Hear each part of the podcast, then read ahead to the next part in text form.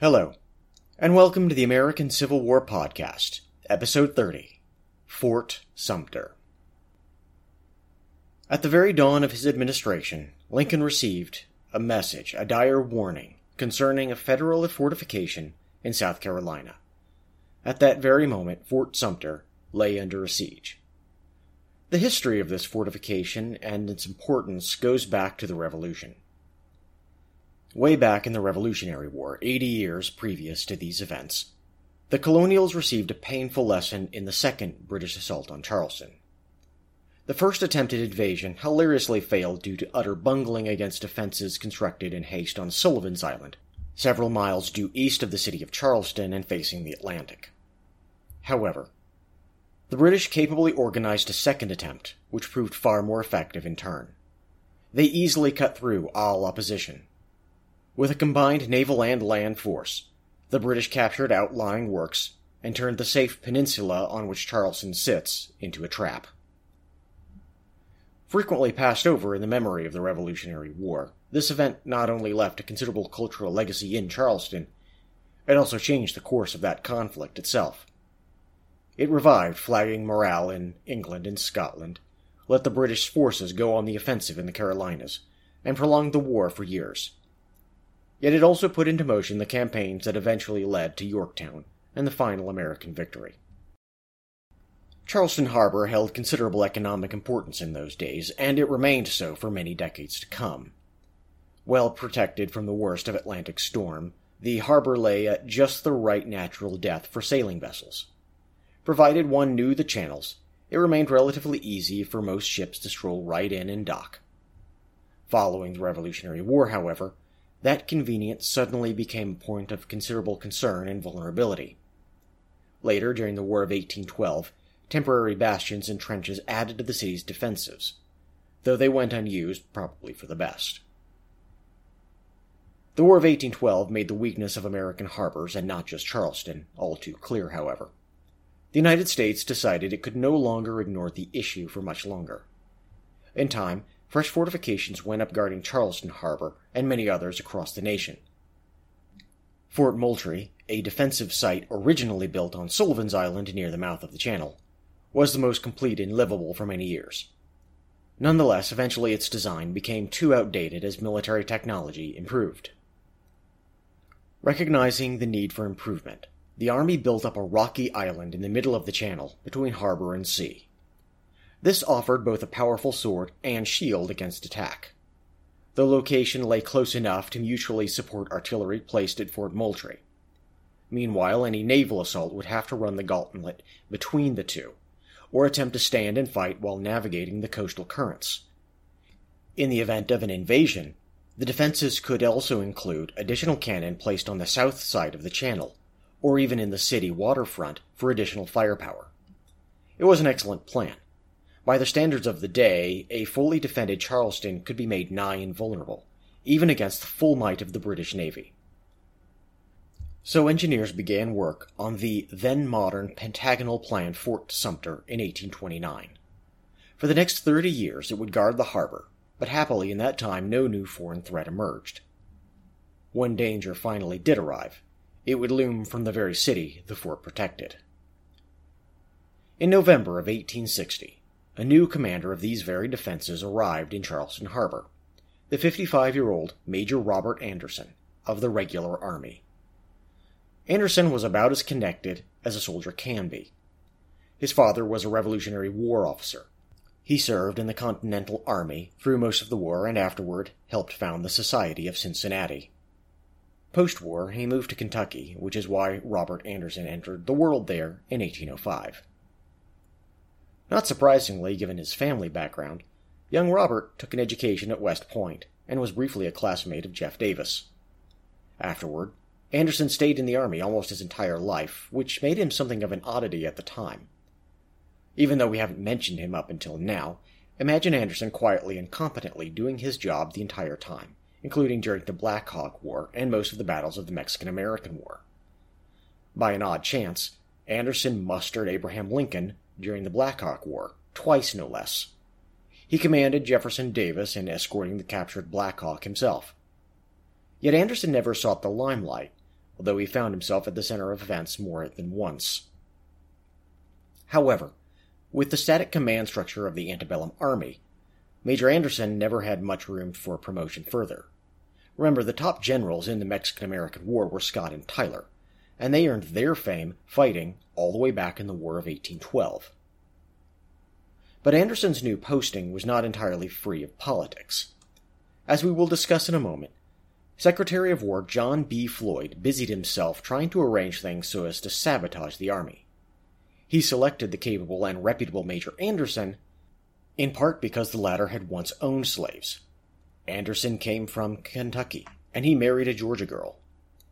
And yet this transfer received the approval of General Winfield Scott, because Scott believed Anderson a trustworthy and loyal officer. Events would prove that General Scott's judgment was correct. By the time secession began in earnest, however, Anderson was no longer exactly in the peak of physical condition, partly a matter of age and partly the result of a long, hard career, much of which was spent in rough hewn border forts.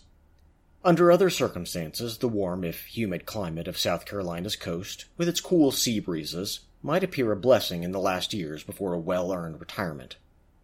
Instead, Major Anderson found himself as more or less the literal crossroads of conflict, just as his home state of Kentucky found itself in the same metaphorical position. To understand the situation from Anderson's point of view, he had no sooner arrived than South Carolina repudiated the very nation he represented. Although he took no immediate action in response, South Carolina began raising and drilling militia, which probably concerned him. Suddenly, Major Anderson saw armed, unfriendly faces watching his base very close, day and night the relatively comfortable quarters at Fort Moultrie began to look awfully vulnerable. If South Carolina made an attack from the landward side, well, Anderson might not have any chance to repel it. He was an experienced soldier, and he could see the weakness of his command. Worse yet, he could see that across all of the so called Confederacy, other Army commanders were, basically, giving up and going home. When the seceding states rolled up with their militias, leaders of small garrisons or arsenals faced immediate and very difficult decisions.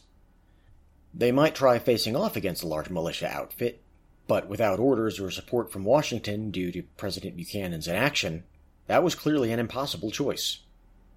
These handful of military officers saw themselves as citizens given a special job, not oppressors or rulers. They simply could not attack their own countrymen, a point which ironically called into question the entire point of secession. As a second choice, these officers could accept the matter of secession in the moment. When regiments of armed and extremely agitated militia turned up to demand the federal soldiers hand over their arms and get gone, well, that was basically a fait accompli. Indeed, even if the militiamen chose not to attack, they could easily cut off official supplies or force local merchants not to sell to the soldiers, and the officers knew it. Politicians had started this, and therefore the soldiers would necessarily leave the politics to the politicians. In the end, most officers necessarily took this choice. It effectively handed over all of the federal military in the seceding states, including forts and armaments, to the rebels. That said, one additional option remained. Officers could simply defect to the Confederacy, and several men took the opportunity to do just that. Under the circumstances, many clearly hoped to get an early lead on choice commands and rank. Others simply assumed that the nascent Confederacy would become permanent, and decided to stay within it, or were specifically loyal only to their states. Some of them actively talked treason, others simply slouched in its general direction. However, Major Anderson's position wasn't quite the same, and that made all the difference. The fortifications under his command all lay on islands. This gave him two slight, but absolutely critical advantages. First, he could receive supplies by sea, in theory anyhow. Second, it would prove quite difficult for a very large body of South Carolina militia to suddenly surprise him and demand, so to speak, the keys to the front door. They would need some time to organize. That said, given enough time, the militia would eventually get around to Moultrie, and the fort held little ability to resist that pressure for long. Anderson knew, very well, that exact intention was developing inside Charleston the beating heart of secession, which each morning awoke, and looked out to the fortresses still flying the American flag. Thinking all of this over, Anderson sent a request into the War Department asking permission to transfer his command, his soldiers, his person, and all their armaments over to Fort Sumter. There, a quick attack or intimidation attempt couldn't develop at all, unless the Confederacy armed a lot of warships they didn't have. In the meantime, he stalled with the growing threat in Charleston, trying to avoid either cowardice or aggression. Either of these could spark an immediate showdown that he couldn't possibly win. However, in part he hoped to forestall that spark at all. If he decamped Fort Moultrie, perhaps cooler heads would accept a victory and not demand more. Anderson was playing for time.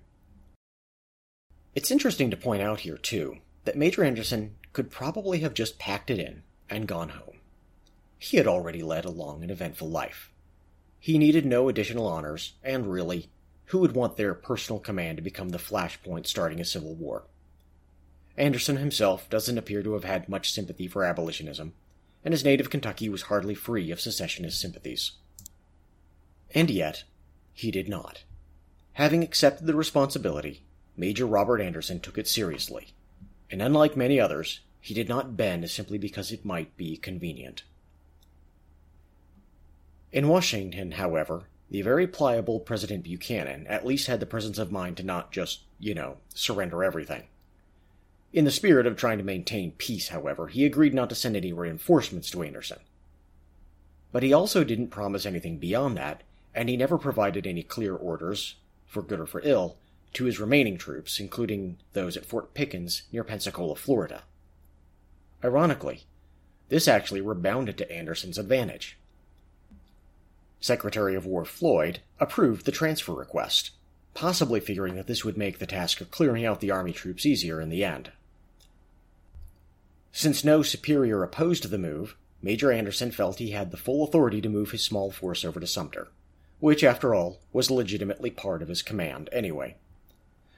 This he did on the night of December 26 of 1860. Although it is not certain, he likely chose that day guessing that the Christmas season would give him a little breathing room. Although, as it happened, the South Carolina militia were in no position to attack him yet anyhow. But in the way of politics everywhere, the speakers in Charleston were in a position to do a great deal of complaining over what they instantly declared treachery. I will spare you a joke about how if anyone should know treason, they certainly would, because, after all, that would be childish.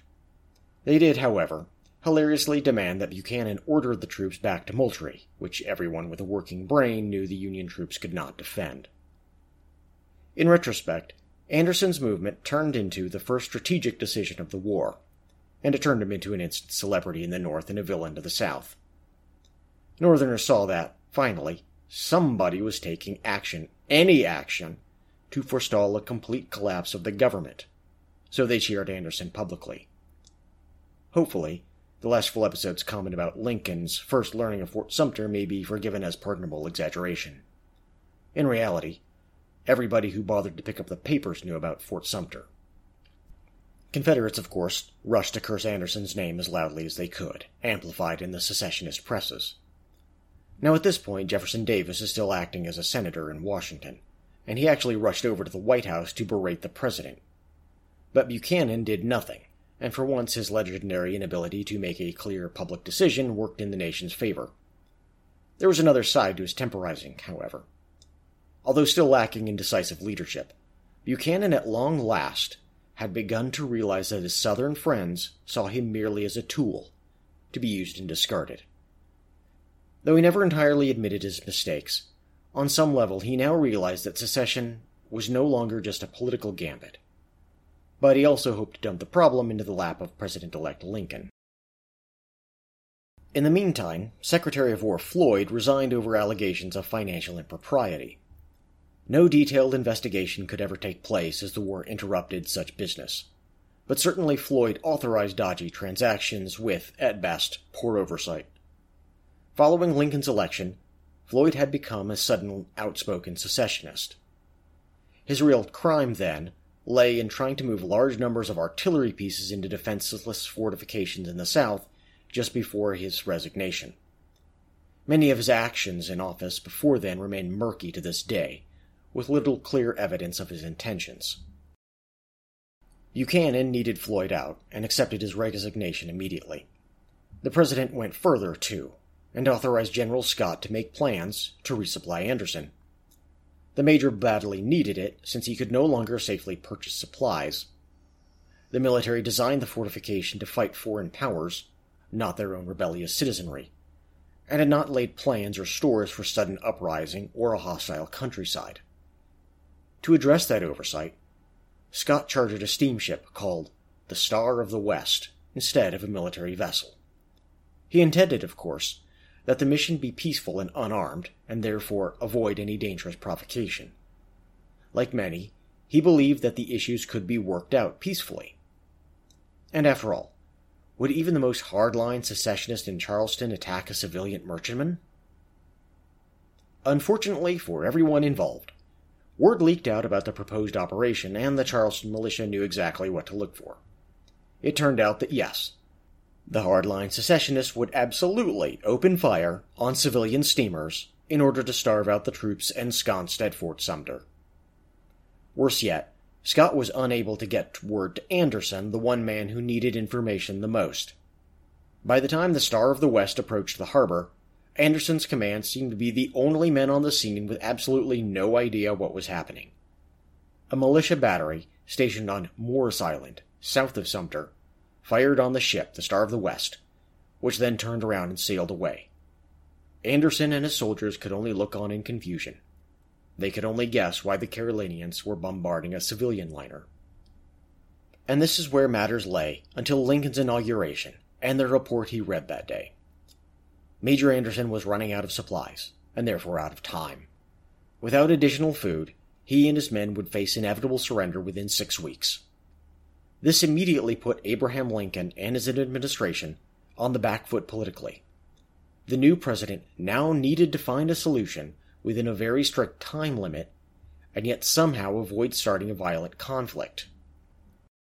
Lincoln did not need Fort Sumter in the military sense. He needed to reassert the authority of the United States as a whole. But for practical reasons, including his stated principles in the inaugural address, Fort Sumter had become a position he could not simply surrender. He had promised to hold on to federal property, and obviously handing military posts over to rebels would look extraordinarily weak. Furthermore, the public response meant something. Everyone in the nation, North or South, now looked upon it as a symbol, and quite a few angry editorials were, depending on the location of your local newspaper, demanding it be held at all costs lest the authority of the federal government collapse, or demanding it be taken at all costs lest the authority of the Confederate government collapse. Plus, as a fortification at the mouth of Charleston Harbor, Fort Sumter held considerable strategic value, which becomes a concern if, say, hostilities were to break out.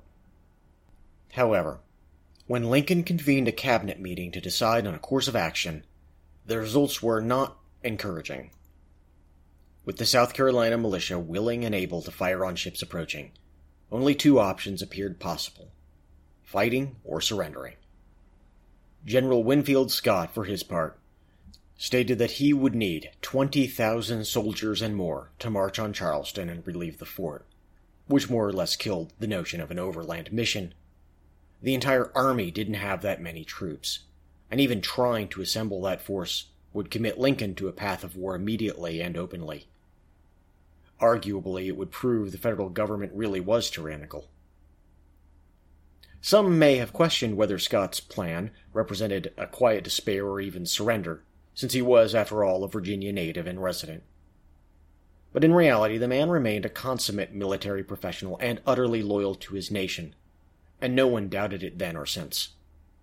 If anything, Scott underrated the danger and difficulty of marching across three states to reach Fort Sumter. That said, General Scott definitely fell into a panic over the subject. In short order, Winfield Scott will undermine himself by suggesting that not only Sumter, but also Fort Pickens be surrendered to forestall war. Although Sumter lay under the gun, Pickens at this moment faced little threat and the memorandum diminished his standing in Lincoln's eyes. With the failure of the original resupply plan by sea, however, there appeared almost no alternative except to give up the fort and get the most possible from South Carolina in return. The cabinet, though bitter, voted to go along with the informal request of delegates from Charleston. That appeared to be the end of the matter. Only Montgomery Blair, the Postmaster General, voted to relieve the fort. He believed that diminishing federal authority would weaken the Union cause and precipitate a conflict based on perceived weakness instead of avoiding bloodshed. We'll return to that idea momentarily. The Cabinet's near consensus on this issue may not have been entirely honest. Throughout this period, William Seward, as the new Secretary of State, played a political game behind Lincoln's back. He thought that he, Seward, could resolve matters, and perhaps make himself into a shadow president in the process. After all, this nearly unknown and untried Abraham Lincoln fellow wasn't really in charge, was he? As Fort Sumter had turned into the crisis point, South Carolina dispatched a small commission to wrest the island from federal control. Although Lincoln couldn't and absolutely wouldn't meet with them, Seward quietly made contact. Seeing how the cabinet leaned, Seward made promises to the commissioners that Sumter would be given up soon, perhaps even within a few days. Having given these assurances privately, he may then have been tempted to hedge his advice to Lincoln to personal political advantage instead of the public good. Seward believed, or wanted to believe, that once he made himself appear the real power behind the throne, so to speak, he could turn that into actual power as everyone naturally came to him for solutions. At this stage, Seward drastically underestimated Lincoln. Now, it wasn't that he personally disliked the man, but Seward believed Lincoln indecisive and weak, perhaps a country bumpkin elevated far beyond his capacity. Furthermore, like many Unionists, Seward assumed or wanted to believe that if he gave some ground and outweighted the Confederates, he might win their loyalty back in the near future with a bit of political distraction. In this, he underestimated both the spine in Lincoln's back and also the fury building in the Confederacy. His scheming would come to grief for an additional reason, however, and that arrived in the person of Montgomery Blair. We explained earlier that Blair had no interest in surrendering Sumter, and he found exactly the right man to keep it, namely, Gustavus Vasa Fox.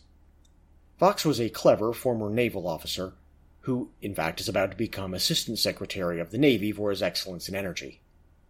Fox's concept, though simple, meant sending a full fleet to resupply Sumter rather than any kind of ground force. This required a considerably greater level of organization and placed the Navy, a young, headstrong, and confident branch, in the commanding role instead of the Army. Fox didn't develop this plan from nothing. On the contrary, he traveled to Charleston in person, openly declaring his allegiances, and even talked with the secessionists themselves. Not wanting a confrontation, the local leaders permitted Fox to go over to Fort Sumter. He then made his way out to the fortress and talked with Major Anderson, with secessionists attempting to prevent them from speaking privately.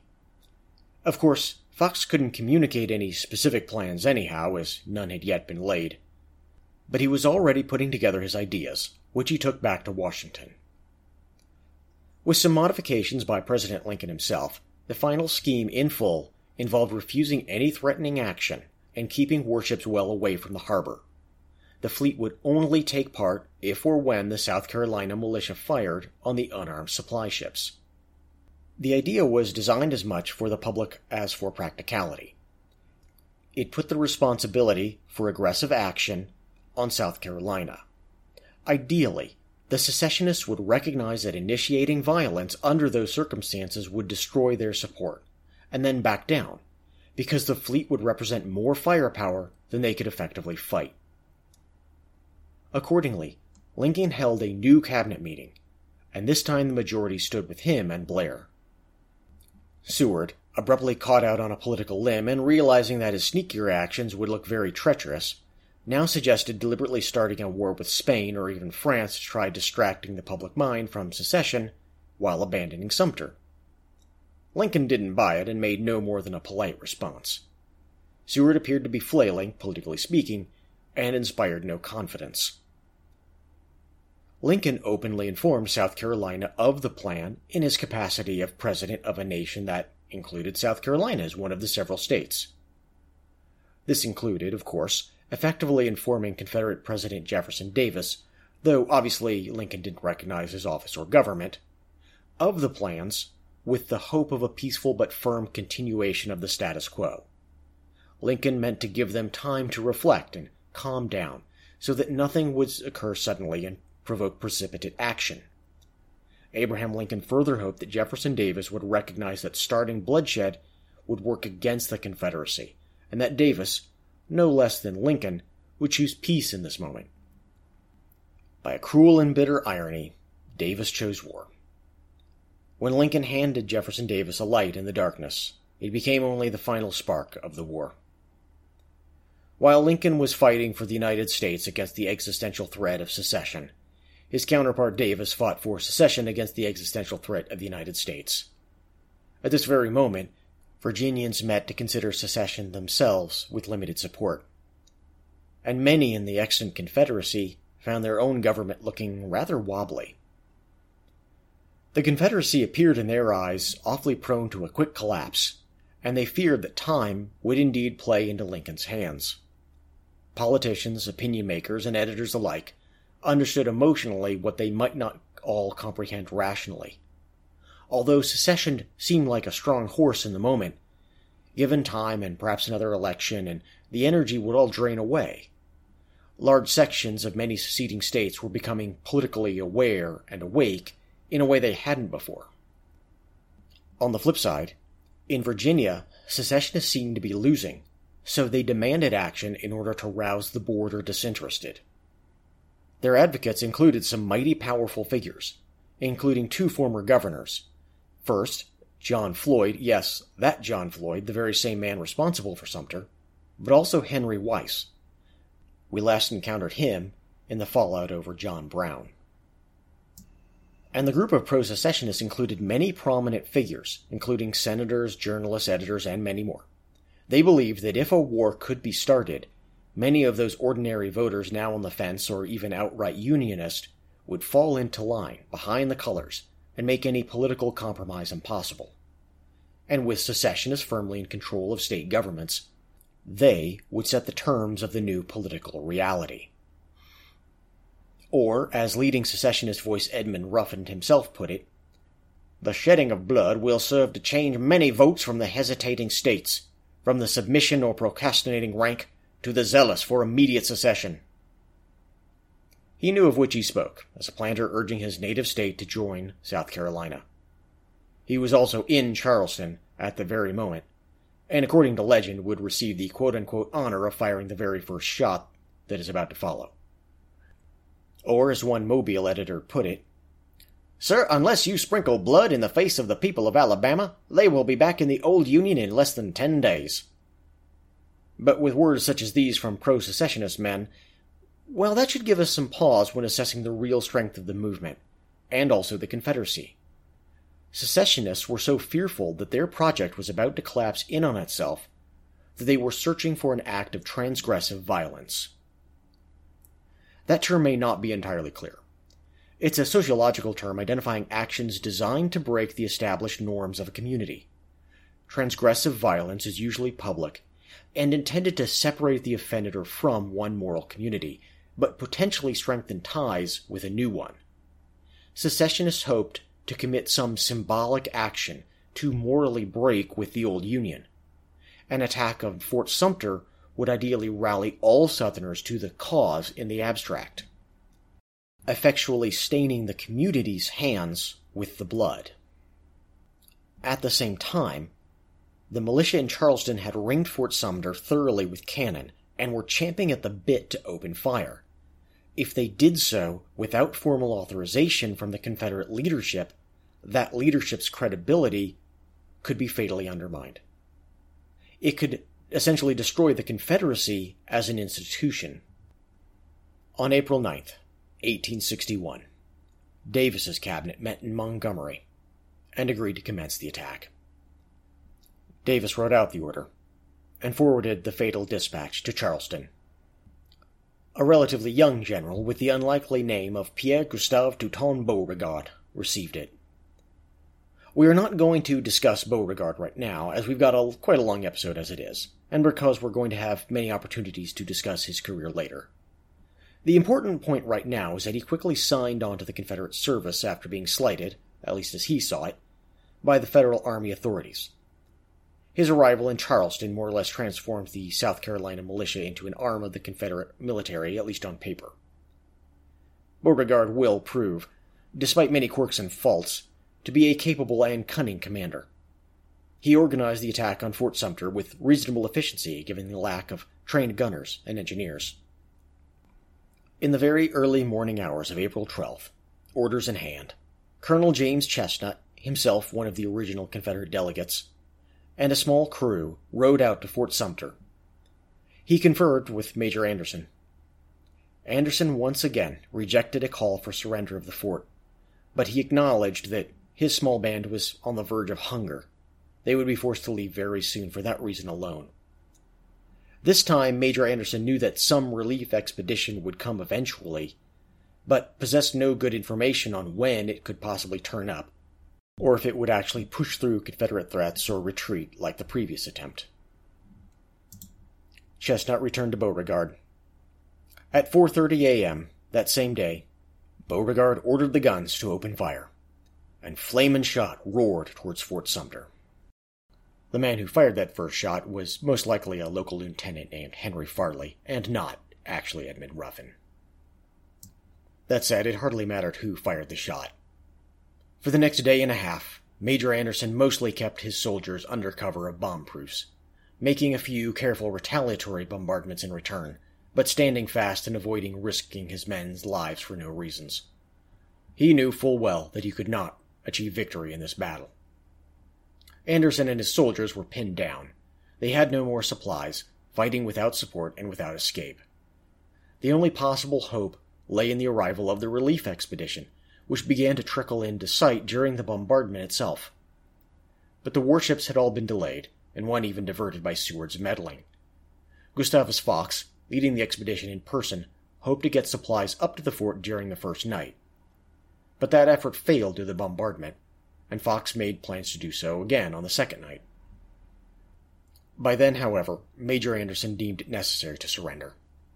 In the early afternoon of April 13th, he was down to his last reserve of powder. Fire had spread all over the wooden interior structures, risking an explosion of the magazine in any case.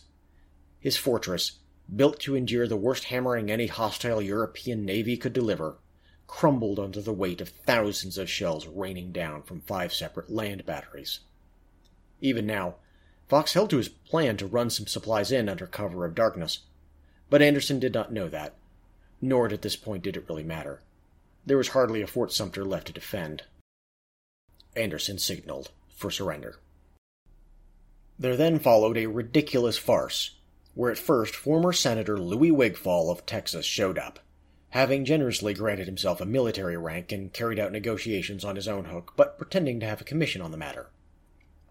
Following this nonsense, two separate delegations actually sent by Beauregard came over, adding to Major Anderson's irritation at having to essentially surrender twice. But in the end, it didn't matter. Major Anderson felt the insult, but he had to swallow it. Sumter's abandonment had become a matter of necessity, no longer a concern of dignity. Things were not quite as bad as Anderson feared, however. The terms Beauregard offered were rather generous under the circumstances. Many Southerners on the scene thought that the North would simply give up now, and hence from their perspective the fighting was effectively over. Anderson and his soldiers remained free and kept their flag and military honors. Anderson arranged to send off a final, soldierly salute to that flag. He had cause for some pride in this moment, despite the sheer punishment the fortress absorbed. The American soldiers had only a handful of wounded men, and none seriously. There was not one death among his command. Anderson could also say with honesty that he had fought to very nearly the last powder barrel, overcome only by the sheer relentless quantity of shell raining on him. Those numbers unfortunately changed in an instant when, of all things, one of the cannons firing off the salute misfired it took the life of possibly the single unluckiest soldier in the Federal service before or since Daniel Hough. We should remember that name, for he became arguably the first man to die in the Civil War. Anderson, emotionally wounded over the loss of his command and having witnessed a young soldier pointlessly cut down, ended the brief salute immediately and struck his colors for the final time, carrying away the bullet shredded flag with him. By way of not forgetting, a second man, Edward Galloway, had received serious injuries in the same incident. He died several days afterward in a hospital in Charleston. Now, perhaps one day we'll come back and look at a blow by blow description of the battle, and next time we'll look at the immense political consequences which literally shaped the conflict for the next four years. But to close out, let us focus in briefly on Major Anderson because he was and remains an American hero. Upon returning to the North, Anderson probably did not anticipate much of a welcome. He had, after all, just surrendered one of the last symbols of federal authority to a hostile rebellion. He experienced, by his lights, utter humiliation and seemingly accomplished nothing. And he leaned more towards the Democrats, if anything, and could expect little sympathy from the Republican Party now in power. Instead, he found himself hailed a champion of the United States, an icon in his own lifetime, which as propaganda goes has a very great advantage of being true. With the advent of war, he found himself quickly promoted several grades. He took on important work, too, with some deference to his age. He managed both recruiting and handling the politically sensitive matter of Kentucky during the next few critical months. Even after more or less retiring for the second time in 1863, he continued to serve his country on lesser matters, and will later play one final role on stage in the legend of the Civil War. Robert Anderson gave his life for his country, even though he did not die in battle. He considered his fidelity greater than his private life for his personal amusements, and he spent much of his health and allotted span on this earth fighting for his nation. Without his quiet courage, we might not have a country today. So if you happen to be American, take one moment to thank him. Anderson earned it, and he asked for very little in return. This has been the American Civil War Podcast. Thank you for listening, and I hope you'll join us next time.